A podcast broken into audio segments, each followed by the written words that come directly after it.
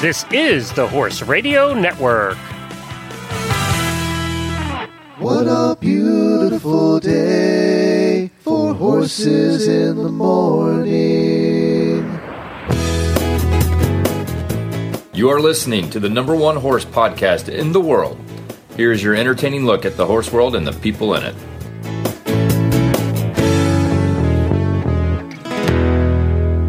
Well, I'm Glenn the Geek from Ocala, Florida. And I'm Jamie Jennings, and I'm in Norman, Oklahoma. You're listening to Horses in the Morning on the Horse Radio Network for July 13th, episode 2972, brought to you by State Line Tack. Good morning, Horse World. Hey, you made it to Wednesday. Only three days left till a weekend full of horsey fun. Lucky for you, you have Jamie and Glenn to get you through on Horses in the Morning. Well, in this month's Horses in History, we're going to learn about one of the greatest war horses of all time. And in the Daily Dose Health segment, Dr. Hodge explains EHV5. And do we have any weird news? We Um, we do have weird news. I was just about to ask you, are we doing weird yeah, well, news? yeah, yeah. So if we have weird news, we'll do weird news. Oh, we have it. Okay, we good. have it. And we're going to do a news segment in the post show for the auditors. Uh, I'm going to do what I'm calling random Reddit. So there's this page on Reddit where people go in and ask random questions, and Jamie and I are going to answer their questions. Oh, And God. Let, let me tell you what, it's random. So, do you know what's happening right now? The thing I've been talking about for tw- 12 years of doing this show. What's the one place that's on my bucket list that I've never gotten to? I'm going to go with the Calgary Stampede. You are correct. And Jamie's so sick of hearing about the Calgary Stampede because I talk about it every year. And every year I say, next year I'm going to go to the Calgary Stampede. Now, this is held in Canada and let's just say it's big. So it's going on right now. It happens over 10 days and they have all kinds of horsey stuff. Um, they're known for the chuck wagon races, which I'll talk a little bit about here in a second. But uh, they they had one year of no stampede with COVID, and it was very restricted last year. I don't know if they couldn't even have spectators or whatever. But so this was their first year back, and it's hot, by the way, in Canada up there, and they're pretty north. It's almost ninety degrees. So for them, they're roasting up there. Um, they up until Sunday had a had 436,000 visitors breaking some daily records. And on Sunday, almost 165,000 people passed through the gates in one day. That's, That's a lot. crazy. That's a lot. That's a long line, is what I hear. yes. Well, apparently there were a lot of long lines for food and things. It was crowded. They serve in the 10 days of the Calgary Stampede. They'll serve 2 million mini donuts. Apparently they're a thing at the Stampede. Uh, 125,000 hot dogs, 75,000 hamburgers, more than 7,000 animals are at the Stampede, including 600 chuck wagon horses, but they have all kinds of horse events all, all during the 10 days. Um, and the show generates $345 million in economic benefit for Alberta, Canada Good in Lord. 10 days. so it would be a spectacle to see. I still want to go see it sometime. So one of these days, one of these years, I'll get up there to Canada to see the. Where do all those people stay? There can't be that many hotels. I mean, it's Calgary. There was like an Olympics there, so there has to be Some. something. And I'm sure a lot of locals, and when I mean local in Canada, in that part of Canada, you're driving from eight hours, you're local, right? So, uh, kind of like Texas that way. But yeah, so there you go. It's going on right now. Now, the chuck wagon races have been very, very controversial over the years because they've lost horses in the chuck wagon races. So apparently this year, I, I read about it a little bit. They've changed the rules and how they're doing the races to try and have less injuries. They're putting less chuck wagons in at a time and, and apparently did other rules that I didn't understand. So we'll see how it goes. But they were getting a lot of crap from PETA and stuff about the chuck wagon races. They're very fun to watch, but I can see how they would be dangerous. It's kind of like watching Ben Hur, you know, and the chariot mm-hmm. scene. with a chuck wagon. yeah, exactly. With ponies pulling it about 80 miles an hour around turns. So we'll see how that goes. We'll keep an eye on that and, and uh, check it out. But if you, if anybody's been there, let me know. Uh, I'd like to talk to you. So if you've been there, drop me an email at glenn at horseradionetwork.com. I'd like to hear from you. All right, Daily Whinny time.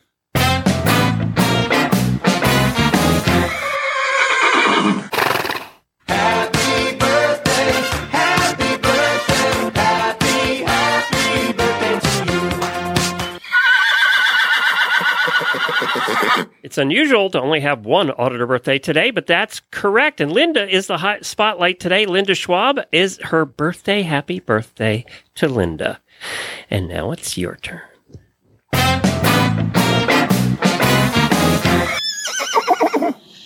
Ah, the familiar sounds of a baby whinnying. I would like to formally announce that I have now named the filly who was born by my broodmare about five, six weeks ago. And uh, actually, I guess about eight weeks ago. But she finally has a name, Glenn. I've been calling her the filly because my thing is I don't want to get really attached to her and I don't really want to like, you know, love her because I, I, I, I'm purpose breeding a perfect horse. This is a horse. Th- this filly is going to be so incredibly nice. My vet saw her yesterday and was like, "This is nice, the nicest horse you've ever." Well, she's had a lot of ex- travel ex- experience right now, so yeah, Yeah. uh, she's she's amazing and she's beautiful. And I thought she needs a name, so she officially is named Effie. She is named Effie, and for uh, that- effing horse. th- that name came about um, because um, I've been calling her Philly. That's just she's Philly. Now, for those who don't know, I really have been trying to get a black colt. First one came out of red filly. Second one came out of bay colt. Third one black filly. And I've been really trying to get a black colt. And I've bred to black stallions and it hasn't happened. And but they're like super quality horses. One of our listeners has one. I mean, they're amazing horses. This mare, the mare pink that I have is amazing. And so I named her um when we get to the vet, she's like, okay, I need a name for the record. I'm like, I think her registered name is going to be Divine Empire. Well, which okay, really great. cool name. Yeah, thank you. Uh, but she needs the, the Debonair is the sire. He's a phenomenal 17 two hand Hanoverian stallion. Like he's amazing, right? And so, you know, with the power of the male and collection, you can breed to just about anybody. So she comes, she's this amazing, beautiful filly, and and she's like, Well, I need to put a barn name down. And I'm like, well, I call her Philly. And she's like, we, you're gonna have my vet is my friend, and she's like, you're gonna need a barn name. So I was like, okay, let me let me let me vacillate on it. So I went back and what I was in the stall, and she did something, and I was like, oh, effing Philly. So I was right. You were right. she is now named Effie. And um, most people go, wow, like Hunger Games, or wow, you named her after the girl in Dream Girls. Yeah, sure. Okay. No, I literally say yes to all of those I ask. do. I go, yes, exactly. That's exactly it. Like I had to tell Lucas, I'm like, we watch Hunger Games because I named my I forgot about that. Effie and Hunger, Hunger, Game, Hunger Games. Yeah, she's the super, you know, colorful one. Um, so anyway, her name is now Effie. Now, second Daily Whinny goes out to Pink. So we have Effie and we have Pink. And Pink is now 21 years old and she's had a lot of babies and she could potentially retire, but she literally has no job and she loves being a mom. So I decided, okay, I'm just going to breed her one more time. Why not? Why don't we just try this again? The vet cleared her. She's totally fine. Everything looks good. So let's breed her again. So instead of spending $10 billion and the magic of the mail to uh, per buy some ridiculous stallion in Northern California, like the last two that I've bred to are both in Northern California, and the last one's collection fees and shipping and all that. Oh, dear God. It was, I mean, li- like I am I uh, this is an expensive baby. So I decided to breed to do you know my friend Larissa Glenn, who I've talked about You- on the show you found before? a quarter horse down the street and just turned them out together. No, Larissa breeds Andalusians, Ah. and she has a very fancy black Andalusian stallion named Luna Eclipse. And so I decided to, you know, actually, right now in sport, it's very popular. Random to have Oldenburg Andalusian crosses. They're very amateur friendly. They're very easy to do, and they can kind of do a little bit of everything. And they're probably not enormous. and and they're eh, probably not enormous, although her stallion is 17 1. Oh, okay. you know, so I decided to breed her to this beautiful homozygous black Andalusian. And as of yesterday, my mare, Pink, was pronounced pregnant. So we're doing it all again, Yeah. people. Now you you had she had trouble giving birth though. That wasn't an issue that recurs or just a fluke. No, no. So basically, the reason she had the trouble was the baby was coming out sideways. Oh. That has nothing It to was do the with baby's her. fault. It was the effing filly. I'm telling you, it's a perfect name. Her name is Effie. Everything like she has a small little scrape on her leg, and it's like a million dollars. And then she's gonna be born sideways, and it's like a million dollars. And then the collection fee, I have to do it twice because it didn't take the first time, and it's a million dollars. So I'm like, I'm gonna go with the stallion who's up the street, and they collect him, and they put it in the box, and they drove it to my vet clinic, and they put it in, and I'm like well, this is easy. I'm like, I don't have to go to the airport and pick up a box on the counter. And anybody who is bred knows I'm talking about. Like, it is a time sensitive, critical mass communication effort done. But, and, and, and if things go wrong, which is what that happened the first time, last time, you take the bath. Not the airline. You can't go to the airline be like, "Mm, "Hi, you didn't call me immediately." No, they just they're just airline employees, you know, that col- that get boxes, and they don't understand that there's time sensitive shipment in this box. You know, they don't know what's in the box. Anyway, point is, they collected the stallion, put it in the car, drove it to me, well, to my vet, and put it in, and she's pregnant. Yay! So, um, I, I, I mean, it's super early and anything can happen. My mare is 21 years old and things happen, but for the most part, we're going to do it again. And uh, this will be, are you, write this down. Do Okay. you have a pen? Yep. This will be the last time. Last. I'm going to put this in the book of Jamie. Um, this will be the last time. let I me get out this. the book of Jamie. All the things she's declared in the past. I Write wish down. I had written these down over 12 years. We could publish it. this will be things Jamie says that she doesn't really You know, that'll never happen. I mean this one. this is it. I'm never doing this again. Now the good news is he's homozygous, so I can't have a chestnut, which I don't really care. But at this point, I just really want a black colt. Does but that mean you point, have a better chance of getting a black one? yes. Okay. It takes the whole chestnut thing out of it. I, I mean, I'm no like you know. There's probably people listening that are genetic, you know, color experts. And if you want to message me and let me know what that means great. All i know is i can't have a can't have a chestnut. And i don't think i can have a gray. And that's what's funny is effie the vet looked at her and was like is she gonna be gray and i was like shut your mouth she can't be gray And with Effie's luck, by the time you go to sell Effie in a couple of years, the market's going to have crashed and she'll be worth a thousand dollars. i am she is for sale now if anybody wants Yeah, a ridiculously nice crashes. filly I mean, no, I, you know, the, the thing about breeding and selling, which I, I've come to learn, is that when they're babies, they're say say you have a, a baby that comes out and it's worth ten thousand dollars. So if you sell it, try to sell it at, a year old, it's somehow magically worth like five thousand. Exactly. And then at two year old, it's like worth seven thousand, and right. then three. It's only worth ten if it's been started it and trained and something. Yeah. and done something. So um, she's It's for sale right now, for a hundred grand. Um, Yeah, that's what Jamie 10 has into this baby. I So- have I have ten thousand dollars I put in yesterday. So like we're looking at about ten million is her no, I'm just kidding.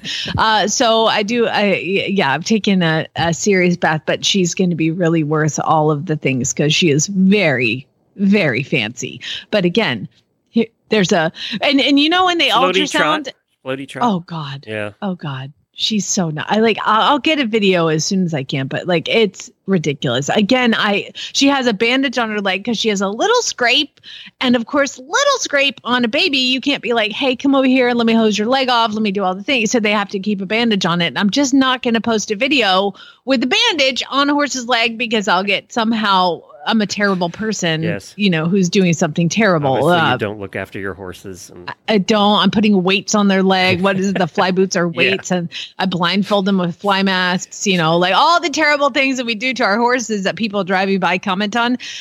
Multiply that by 10 million when you post something on social media. And it's Like, a baby. yeah, and it's a baby. I for an example, I posted my Because you shouldn't be breeding either, Jamie. I know. Only, but you guys remember breed the best of the best to get the best. That's the thing. Um, and this is an unbelievable. My vet was like, she's so nice. And I'm like, I don't deserve a horse this nice. I'm not going to utilize her skills. I just want a horse that I can take to lower level events and like trot around on and play on and ride bareback in the pasture with a neck rope. Like that's what I'm trying to get. And so this is like, this is a filly that should go do something you know like she's so nice. So but just just uh remember i told you on monday that i cantered my andalusian for the first time my Yes, baby yes, andalusian three yeah. years old. He has his first canter three strides. I post it online and what happens? Immediately somebody posts he's lame. He's super lame. I was like oh my god like what?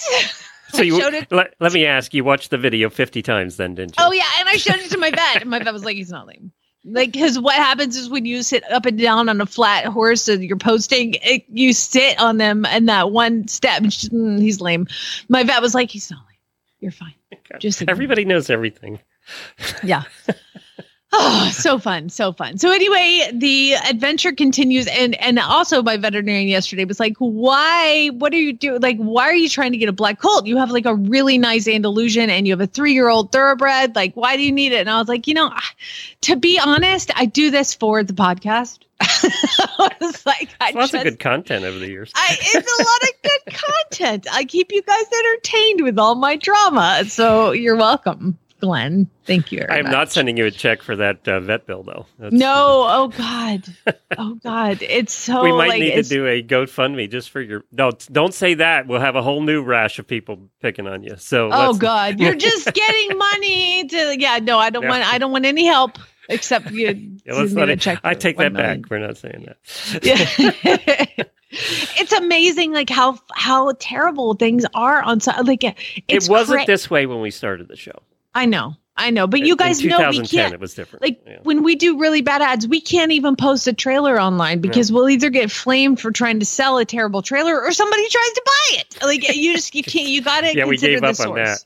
And Yeah. now uh, Facebook's flagging. I got a whole bunch of flags yesterday because we post every episode on there with a link to the episode on our website. Well, you posting to third party websites now is shunned with Facebook. So they don't want you Oh, posting wow. to any outside links. Like if you post to your own website or YouTube or whatever, uh, they just don't like that anymore. So they're go- they said we won't take it down, all those posts down, but we're not going to promote them. In other words, nobody will see them. Is what they were basically saying. Wow, that's crazy. it's great. Is our, what is what is your page for? Yeah, exactly. there you go. All right, you want to do some horses in history? I do. All right, let's talk about one of the greatest war horses of all time. So, uh, we're going to travel back in time to 1808 in England to the farm of the Earl of Grosvenor. Uh, the Earl of Grosvenor had a had a big place, a lot of land, and he raised thoroughbreds, and he had a thoroughbred stud horse there by the name of Meteor.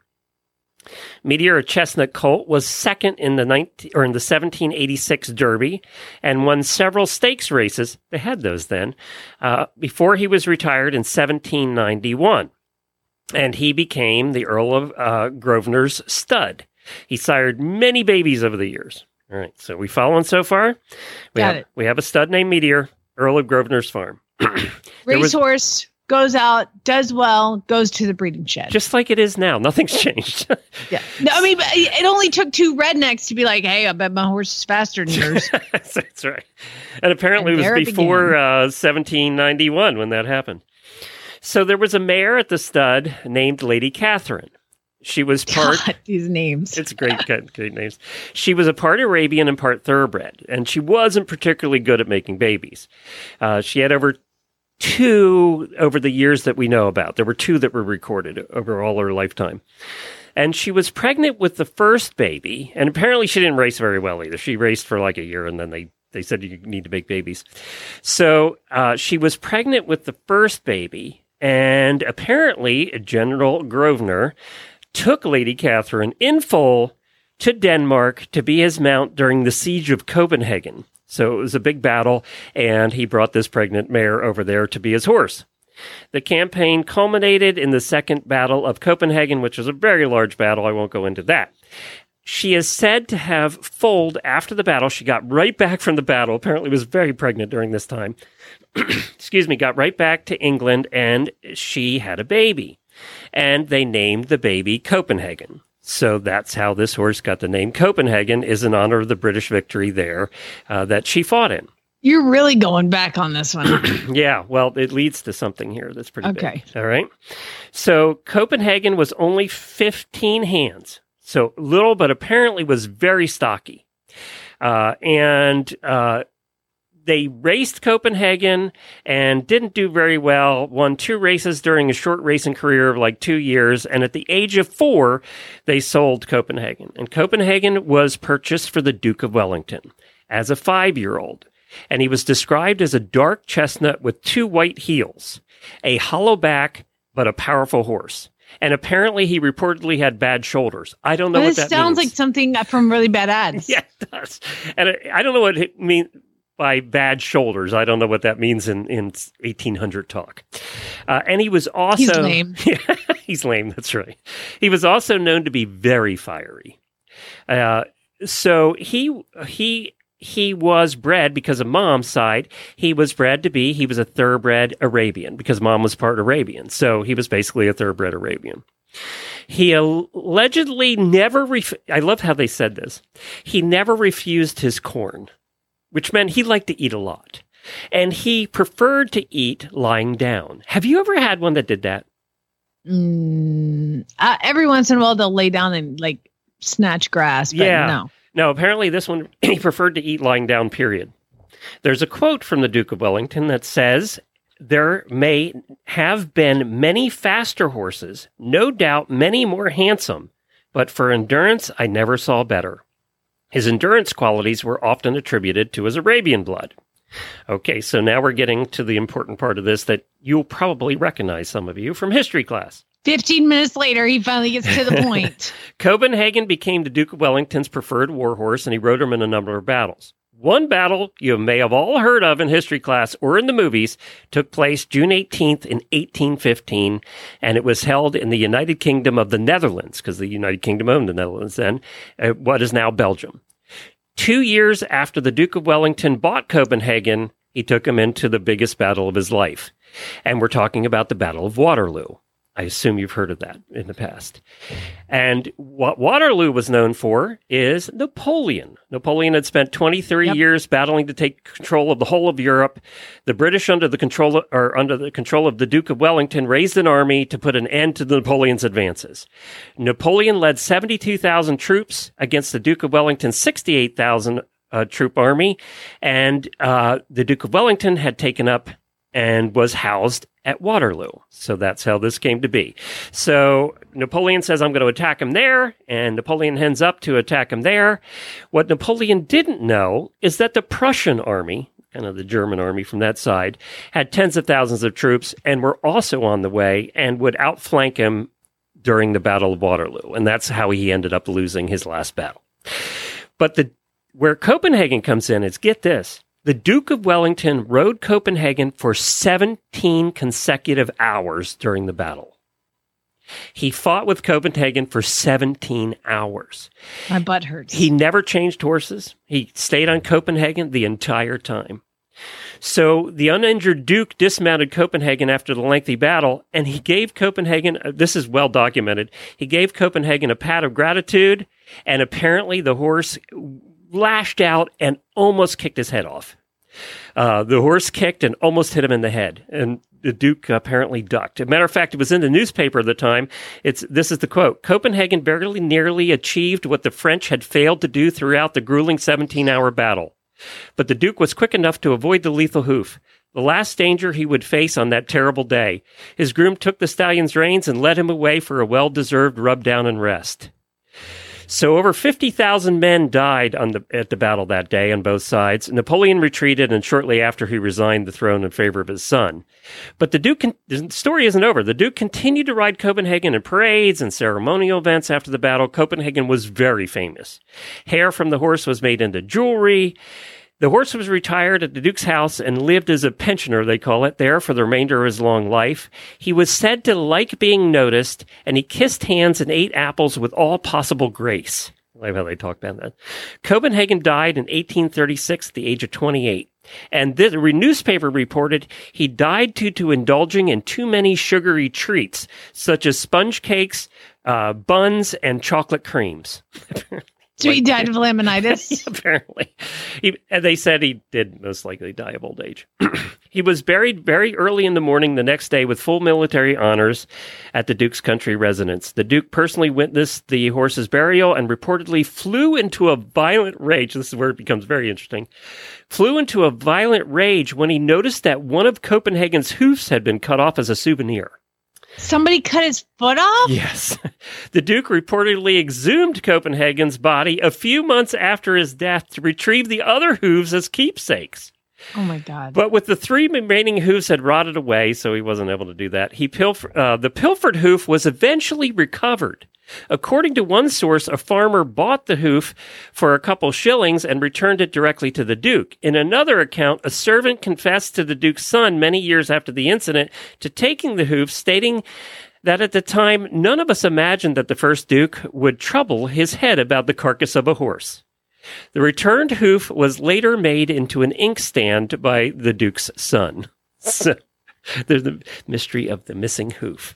He was buried. Where in- is the hoof now? That's what I want to know. it's probably still at whatever whatever relative of the Duke uh, that is is still alive. It's probably still in the castle.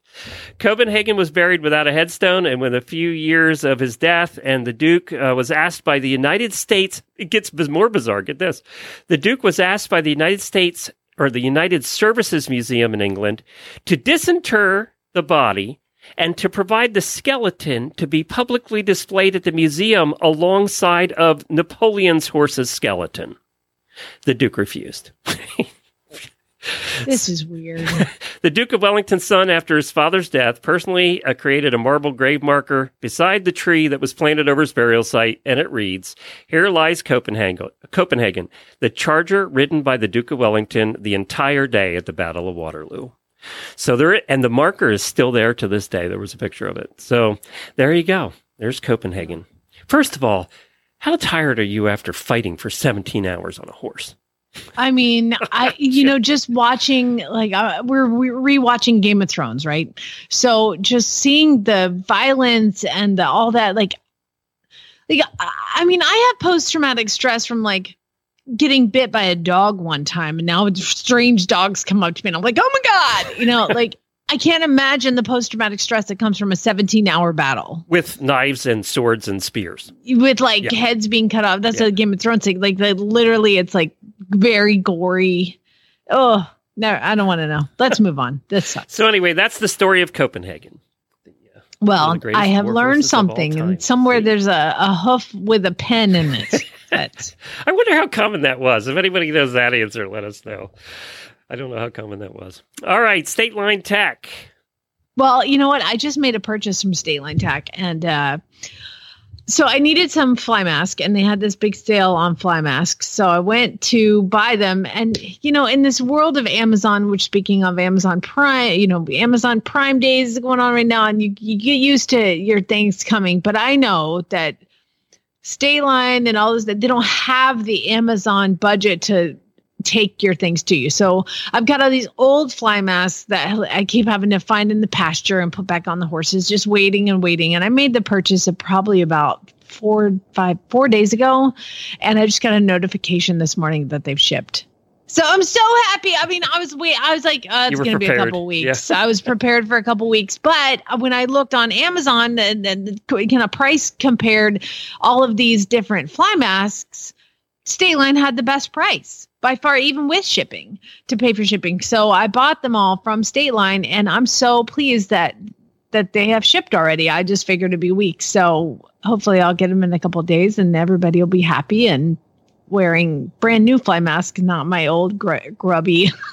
mud stained into the velcro where you can't get them to you know it was it was time it was time glenn it's been a couple of years since i bought fly masks so um And yes some the good horses are good with them, and some just rip them to shreds every day. You know, It's I keep putting one on pink every day. I put a fly mask on pink, and Effie. See, she takes it off of her every day. I walked in um, and she's like, "No, Damn it, Effie is going to be your next has- next hashtag when Zeus fades out of the and becomes Just- normal. Just uh, that that won't happen. But uh, yeah, yeah, Effie, freaking Effie, That's it. Hashtag freaking Effie. That's a good one. I like that. Freaking freaking filly. Yeah. So so she keeps taking it off, and I'm like, Pink, you clearly are uncomfortable without a fly mask on. But Pink is like this mom who's one of the cool moms where she's like, my kids are my friends, and there's no boundaries, there's no nothing. Just you want to chew my fly mask off my face? Cool, go ahead. I'm cool. Yo, you want a beer? Fine, whatever. you know, like that's the kind of mom she is. It drives me crazy. So I'm hoping that this brand new one from State Line Tack, I can actually double Velcro. Like all the Velcros are there and they work. so, you know, big dreams. StatelineTack.com is where you're going to find all of that stuff. Well, this health segment today is brought to you by Daily Dose Equine, a non GMO core nutrition for horses and ponies of all ages. And Dr. Devin joined Dr. Devin Hodge from Ocala right here. As a matter of fact, came out and saw our horses. That's how Jennifer met Dr. Hodge. Uh, and she wanted her to talk about EHV5, which is something I don't know that we've ever talked about here on the show. So here's a little education on E EHV5. And here we are at the health segment, my favorite part of the show. And I'm sitting down here with Dr. Devin Hodge, who is here in Ocala, Florida. And I met Dr. Devin Hodge because Dr. Devin Hodge came out this year to give co- give the co- take the Coggins tests for Nigel and Scooter. And she was such a lovely gal, and she hugged my pony and said nice things about him. So I thought I'd have her back. Perfect. Perfect. Excuse me. Are you an OTTB fan in general? Yes, of course. Um, I have always personally owned thoroughbreds until this year. I got my first warm blood, but um, historically, I've been more of a thoroughbred gal. more of a thoroughbred gal. And Yes. what discipline or disciplines did you ride your thoroughbreds in?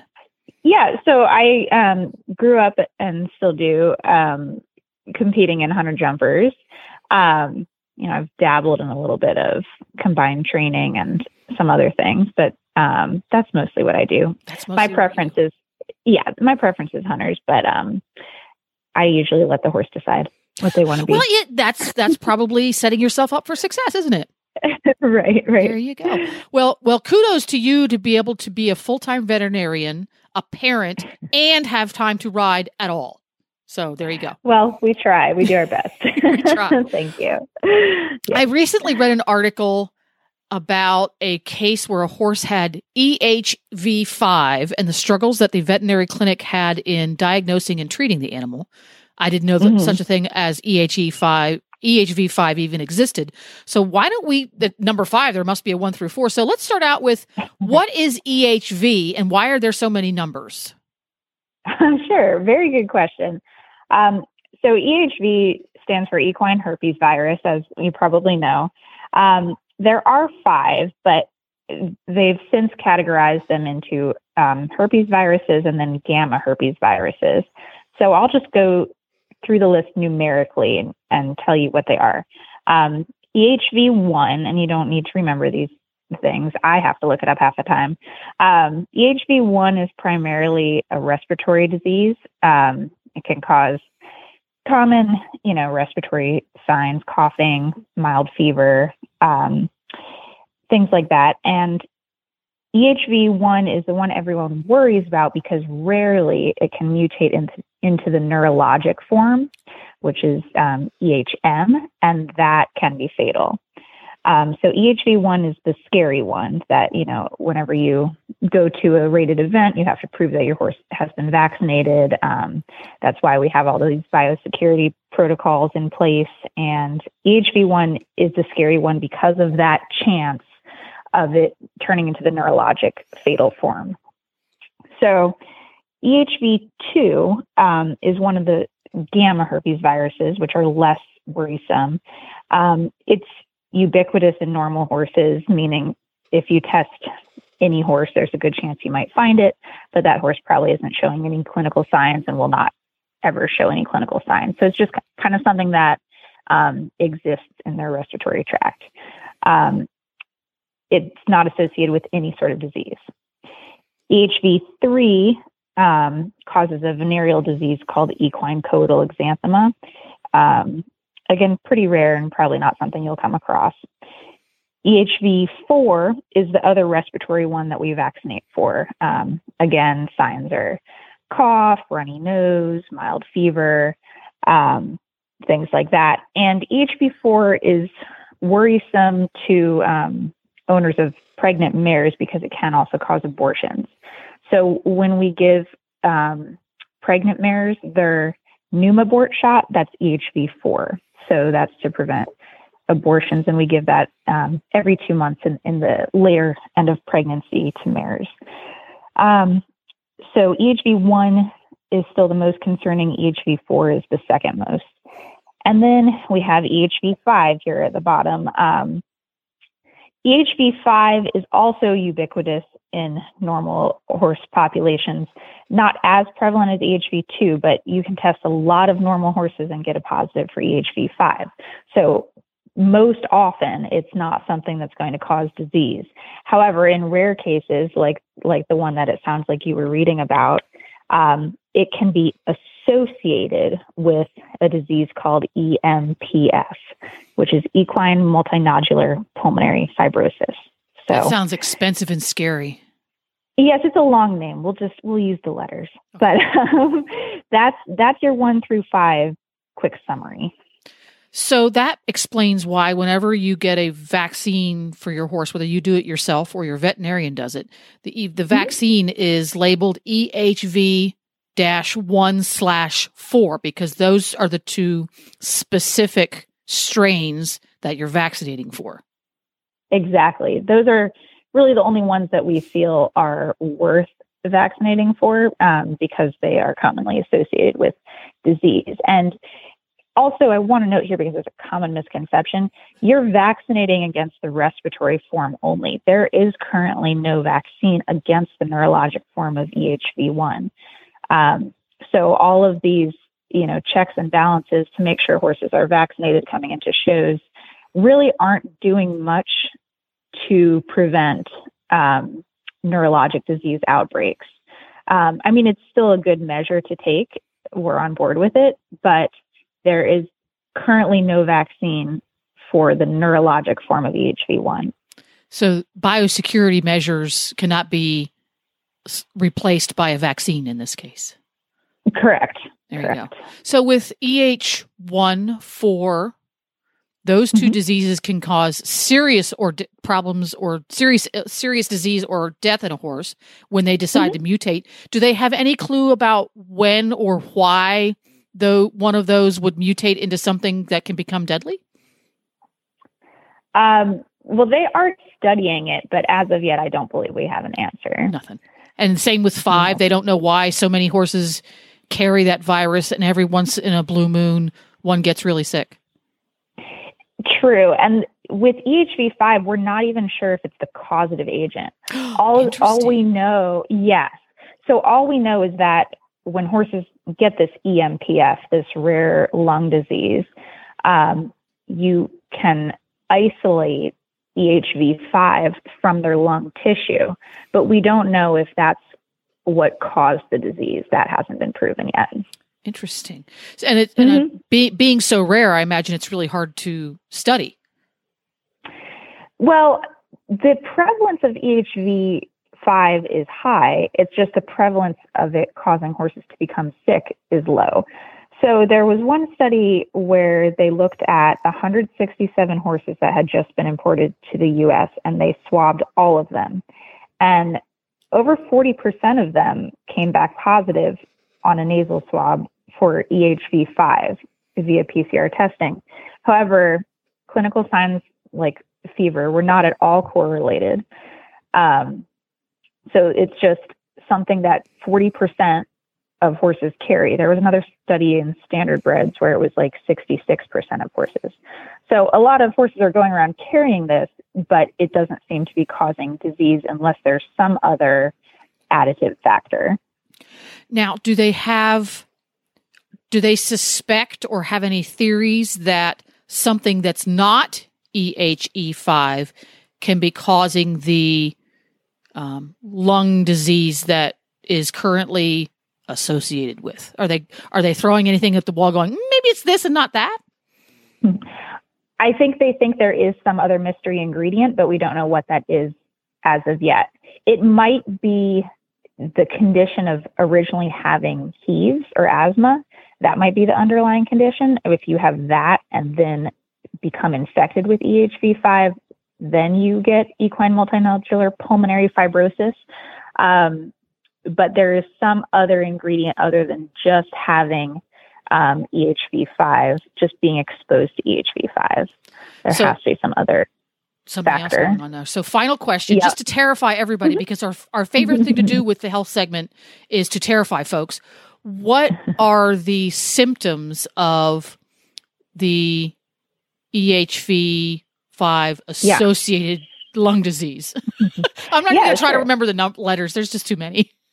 No, it's okay. Okay, so we're talking about EMPF, which um, is a chronic lung disease usually seen in middle aged horses.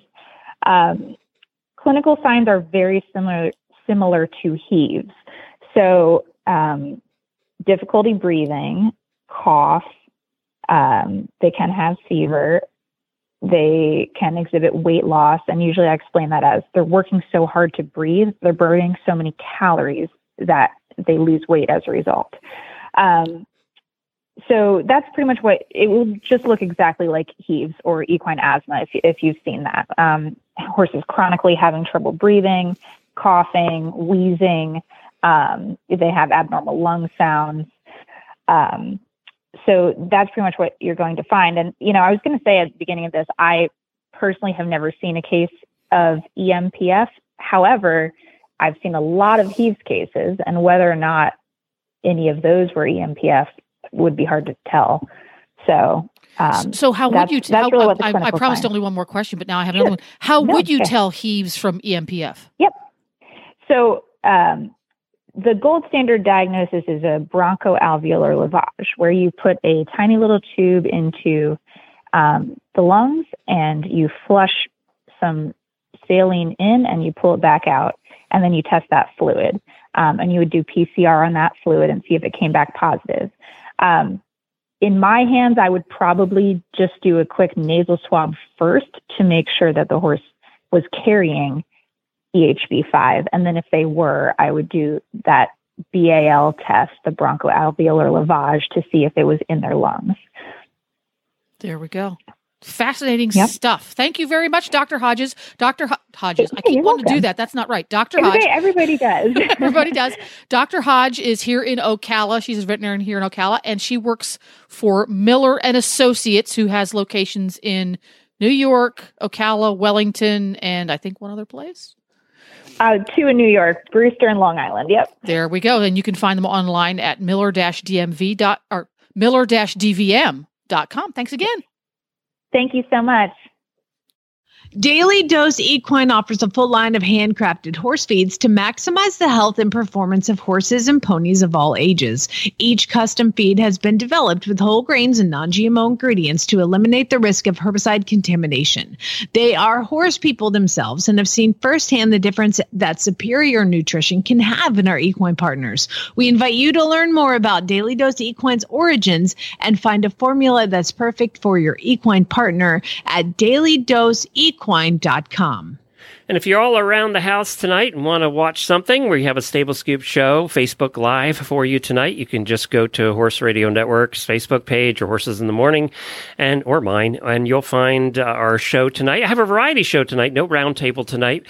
We have a little bit of a variety show. We're going to be talking business, we're going to be talking music, and we're going to be highlighting one of the new shows that's here on the network. So tune in tonight to Stable Scoop. Starts at 7:30 on Facebook Live. If you can't catch that, then it'll be out on the Stable Scoop feed, uh, the podcast feed, in the next couple of days. I wanted to let you know that we do need some ads for really bad ads this Friday. So get your ads into Horse uh, to Jennifer at HorseRadioNetwork.com. Time to learn why some days you're embarrassed to be part of the human race. In Jamie's Weird News. By the way, Glenn, uh, speaking on the really bad ads, just so you know, last Friday you weren't here and we read the ads, but you hadn't listed the new prizes. So Oh, the winner, the winner of really bad ads is going to get a check from Glenn for $1 million. I'm apparently sending out a lot of million dollar checks right now. wait for it. Just wait for it. Uh, okay, so weird news is the time where you're looking through the news, uh, however you look through it, and you see a story and you're like, that is so weird. That's what I want. Email that to me, jamie at horseradionetwork.com with weird news in the subject line. Just like this week, Laurie, April, Rachel, Brooklyn, Laureen, and Rochelle did. Now, y'all, some of these I can't do, um, especially you know who you are, April. Uh, you can't send me inappropriate things. I mean, you can send them, definitely send them, but I'm not going to read it on here. um, but I'm not going to tell you who sent what because it's none of your business where they get their news. Uh, but I'm going to start today. Where are we going to start, Glenn? What state are we going to start in? Oklahoma. No, No, I was hoping. No. Um, Georgia. No, No. no, Florida? closer. Yeah, yeah. we're going to start in Florida. Um, so David Emerson Proudfoot was arrested in Florida and is facing third degree grand theft charges and obstruction by false information after he allegedly it's not alleged because he really did it, but whatever.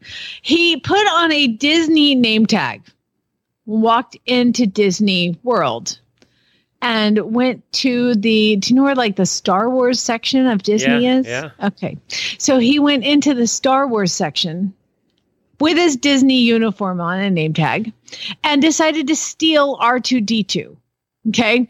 The stallion is worth $10,000. Its statue is. It's not like you can just pick up the statue and walk out with it. No, $10,000 R2D2 statue got to be big. Okay. So he's pushing a cart while he's leaving the Swan and Dolphin Hotel, according to the news outlet. And somebody goes, Hey, what what are you what are you doing there with that? And the man said, um, I'm just moving it. I've got I've got this in the game machine. I'm moving it onto the property, just to a different where else." And then they're like, No, we're gonna go ahead and and call the police. He didn't even So- cover it. Uh, I don't I don't know. There's no picture of him sneaking out with a R2D2 statue, but I'm assuming he didn't because somebody was like, "Hey, what are you doing with that?" Uh, so then the police come, and they're like, "What are you doing with this?" And he's like, "You know what I did." I've applied for a Disney World security job and I wanted to move the items to point out security lapses in hopes of getting a better paying position. that was clever. Not Um, believable, but clever. yeah, they didn't believe it. Uh, he told it it was it's not my go- I'm not trying to take them from it. I was just going to move it. but however, they did a search warrant at his home and they went to his house and they found thousands and thousands of dollars worth of items that have been stolen from Disney World. You know Really? he's like stealing this. He's like, what if I get caught? I got to come up with a story. So this wasn't his first rodeo. it was not his first rodeo, but it's the first time he got caught. so That is a lax of security, though, when you think about it. I, the guy Yeah. is kind of right. he should be hired. yeah, exactly. I mean, if it's that easy just to walk in, well, He had a name tag. Come on in, sir. Moving on. anyway, moving on. All right. Now guess where we're going to go. Oklahoma. You got it, baby. now, this is, I don't usually like to talk about things that end tragically, but this guy in Oklahoma, um, he was, there's just so much It like seems in like this everything story. ends tragically in Oklahoma. So it, it really it seems like it so um two guys sanders and knighton had been out noodling do you know what noodling is glenn Uh, no. Oh, Oh, yes, yes, Yeah. that kind of noodling. It's- okay, gotcha. it's it's where you go into a for those who don't know where you go into a pond it's very um yes, it's the, i don't want to say popular in it's oklahoma but catfish it's like thing. it's it's a thing Yeah. so you put your arm into like holes in the mud and you wait till the catfish grabs your hand or your arm Yep. and then you grab the catfish from the inside and you pull it out and you hold your arm up you're like i got one so And- noodling is a Yeah, very viral videos of girls, pretty girls in bikinis doing this. have become And there's also viral videos of not so pretty people not in bikinis doing it. And and there's like a noodling competitions. I mean, this is like a big deal for you know crazy people or people like this guy that were on meth. Um, so this guy was um, noodling, and his friend was like started getting a fight while he's noodling. So he hit him and and and killed his friend. Okay that's awful. However the next part makes it um very tied into oklahoma. So the police come why did you kill him? Why did you kill this your friend? Well see what happened was my friend has summoned bigfoot to come and kill me. So i had to kill him before bigfoot came and killed me yeah drugs that's are what bad. I said. Kids. Drugs are bad. he was found with a meth pipe on him. Just so you know, drugs are bad, kids. But yeah, um, so that guy had told Bigfoot that to come and kill me. So he like hired Bigfoot as a contract killer. So I had to take care of the situation before Bigfoot came. Drugs are bad, kids. All right, that makes Florida look normal. Don't worry, we'll come back to Florida. This was just crazy. This is in Wilmington, Delaware. I teased this one and the other Florida man story last week. And, uh, the, you know, you go to the mall, Glenn, when you were a teenager, and, you know, you go into the mall, you go to shops, and you go to the fast food place, like a Burger King was in the mall, and maybe a McDonald's was in the mall uh, or the food court and all the things. Well, a mall in Wilmington, Delaware. It's crazy. So this new person purchased the mall. I don't know why you'd buy a mall anymore, but somebody bought the mall. And there was this locked door, like a wall with a locked door. And the new owner's like, What's behind that door? And they're like, We don't know. I don't know what's behind that door. So they're like, Break down the door. I want to see what's behind it. They busted down the door, and on the other side of the door was a fully intact, what they're calling vintage Burger King. Like Really? the door opened, and it's like, oh, like a full Burger King, like that looks like it did in the 70s, 80s. Yeah, and like napkins and Oh my God. everything They was just still boarded it the- up. they just walled it off. You know what? Nobody's going to Burger King anymore. Just wall it off. Just cover it up. Yeah, like uh, they have videos and everything that are inside this burger. I just thought that was really interesting. Apparently, the last time this Burger King was in service was 1987. So did they say what they're going to do with it? Make it Uh, a museum. The mall's current owner, the Namdar Realty Group, purchased the property, and the general manager, quote, doesn't think much of Burger King. So apparently, now that the tweet has gone viral and this whole thing about this hidden Burger King, the mall is now hoping to get the site filled again. We're going to open up Burger King again. Yay! When's anyway. the last time you were at a mall? Oh my God. There, do you know there's the Sooner Mall here in Oklahoma? People still go to that. Like my mother in law, I'm like, where do you, she'll bring Chad like some shirts. She still buys clothes for I, herself. I'm trying to think. I think it's been pre-COVID since I've been to a mall. Well, people still go to the mall here. So Ever since they closed shirts. Sears, I used to get tools at Sears, but they closed Sears years ago and haven't been to the mall since. so yeah, there you go. It's because you go to Home Depot. How is J.C. Penney still open? Answer me Is that. it? Yeah. Is it? Yeah, the one here know. is still open. Yeah, uh, unbelievable. All right, final story. Where are we going to go now, Glenn? That's right. Back to Florida. Let's go back to Florida. All right. So get this. There's a man who's getting his 40 year old Dusty Mobley. Okay. And in Okaloosa County, he's about to get served a warrant.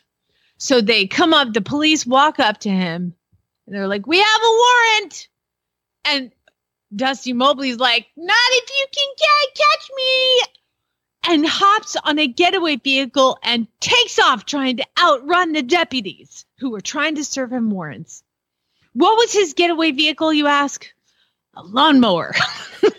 so this dude is going to get served a warrant and he hops on his lawnmower and attempts to outrun the deputies. Well, That's not going to fly.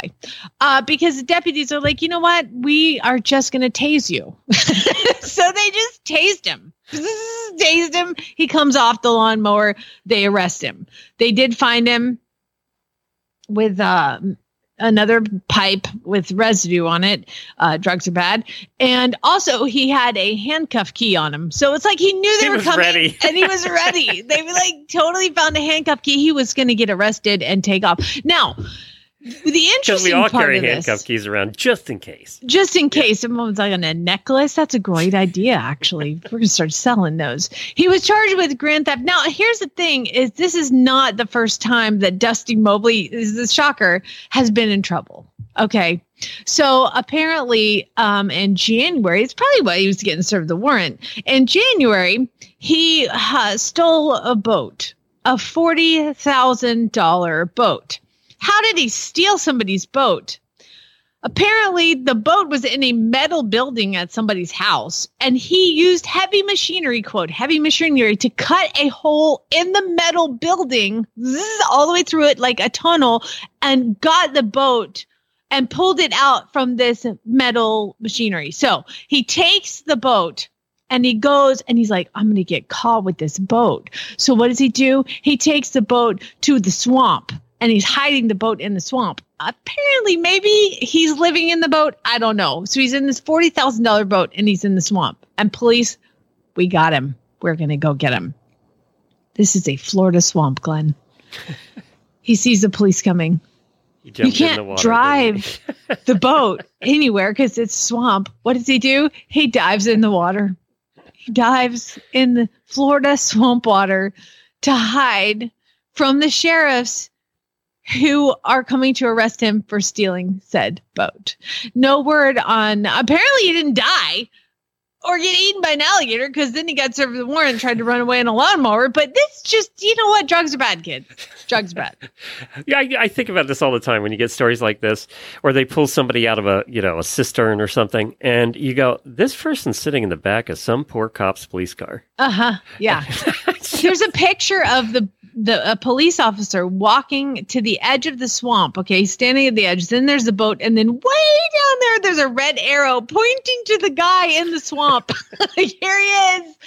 I don't know how they got him. It doesn't say. This is one of those that gives me more questions than answers, but he has now been arrested and is in jail. And there's even a mugshot and a photo of him on the lawnmower. So I just looked him up, and his mugshot is exactly what I pictured. Exactly. just exactly what you could uh, just Google. Um, this is uh, from WVLT TV. Florida man attempts to outrun deputies on John Deere lawnmower, sheriff says. The only thing that was missing in his picture was a tattoo on his forehead that said "FU" or something like that. You know, that was the only thing missing. yeah, that's true. That's true. That's all he needed. Uh, yeah, so there you go. That's your weird news. I'll save the snake story to spare you, Glenn. Yeah, well, next time I'm not here, you can do the snake story. Well, thank you everybody for joining us. We appreciate it. Auditors, hold on for a post show. We are going to uh, we're going to do something new today. So we're gonna we're gonna answer some questions that were posted in Reddit, and it's in the No Stupid Questions segment or section of Reddit, which means it's all stupid questions. So we're going to answer them. Jamie and I are going to give our answers to these people's questions. I didn't look at any of the other answers. I just looked at the. I questions. haven't seen questions. No, you haven't seen these either. And it's random, let me tell you. So we'll, we'll do that in the post show. Thank you, everybody, for joining us. Have a terrific day, and we will see you. Well, actually, uh, Jamie and I will see you again on Friday. All right, everybody, have a great day. Spade Noodle Guild.